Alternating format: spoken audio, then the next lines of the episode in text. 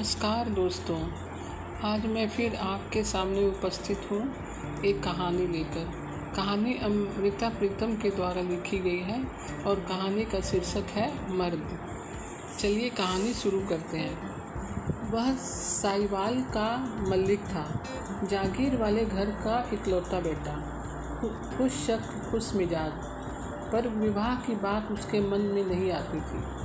माँ शहर में उसके पास नहीं रहती थी। गाँव में अपनी ज़मीनों पर रहती थी और बेटा इतना सीधा कि कभी उसकी बात नहीं टालता था।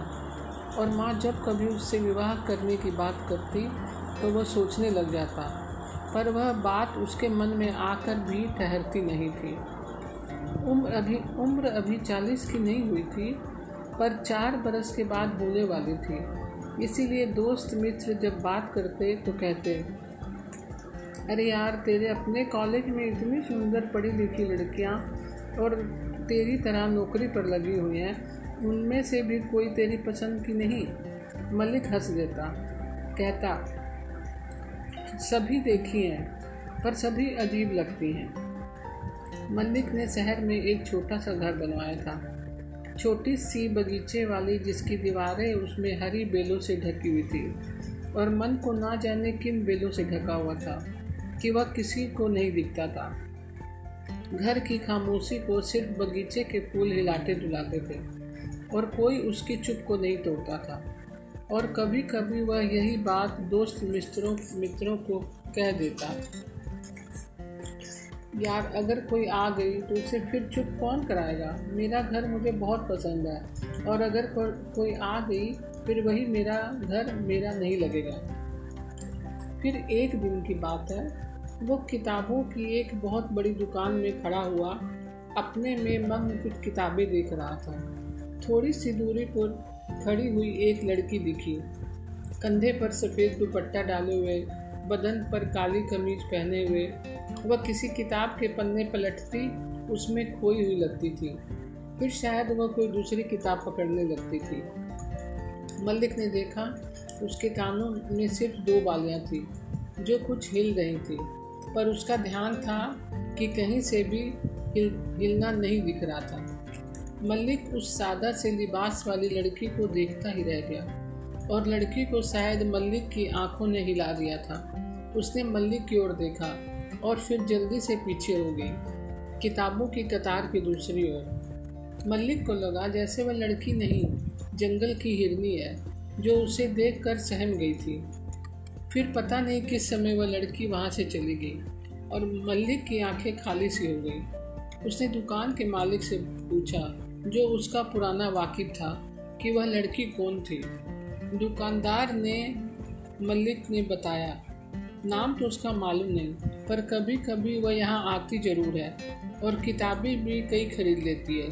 फिर उसे कुछ ध्यान आया, कहने लगा, ठहरो उसका नाम पता भी है, हमारे पास कहीं लिखा हुआ है। वह कई बार फ़ोन पर भी कह देती है कि, अमुक किताब किसी के हाथ भेज दीजिए या डाक से भिजवा दीजिए।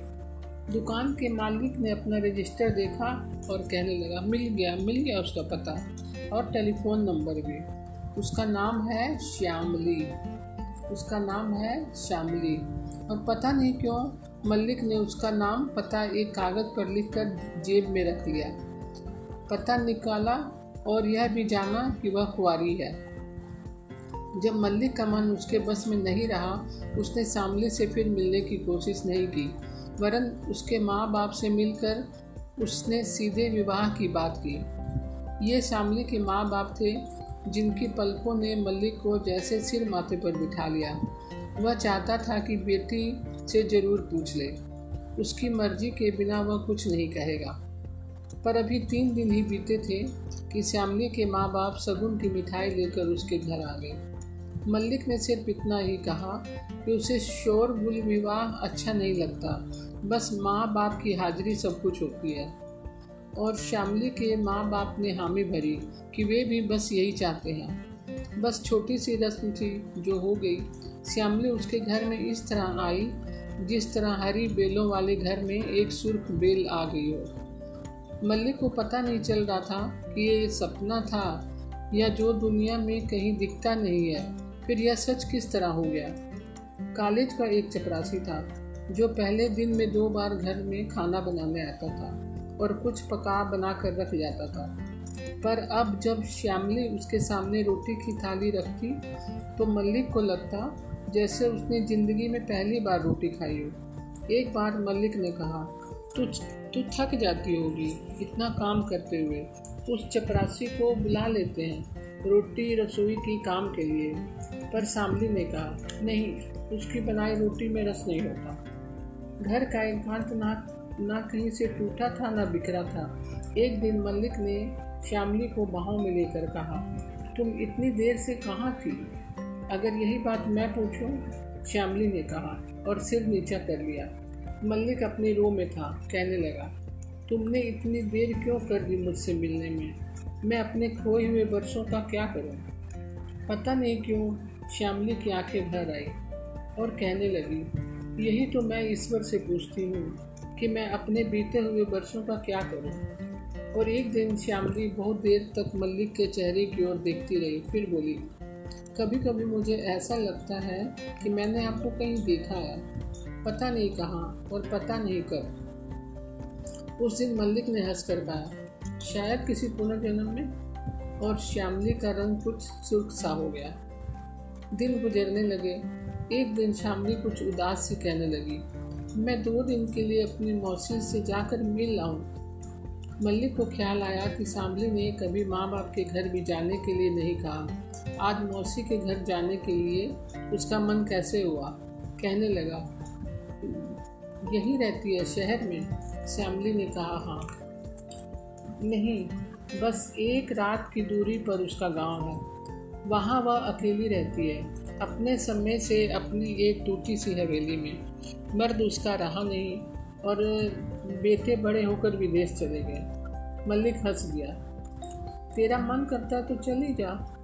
इसमें पूछने वाली कौन सी बात है? श्यामली दो दिन के लिए मौसी के गाँव चली गई।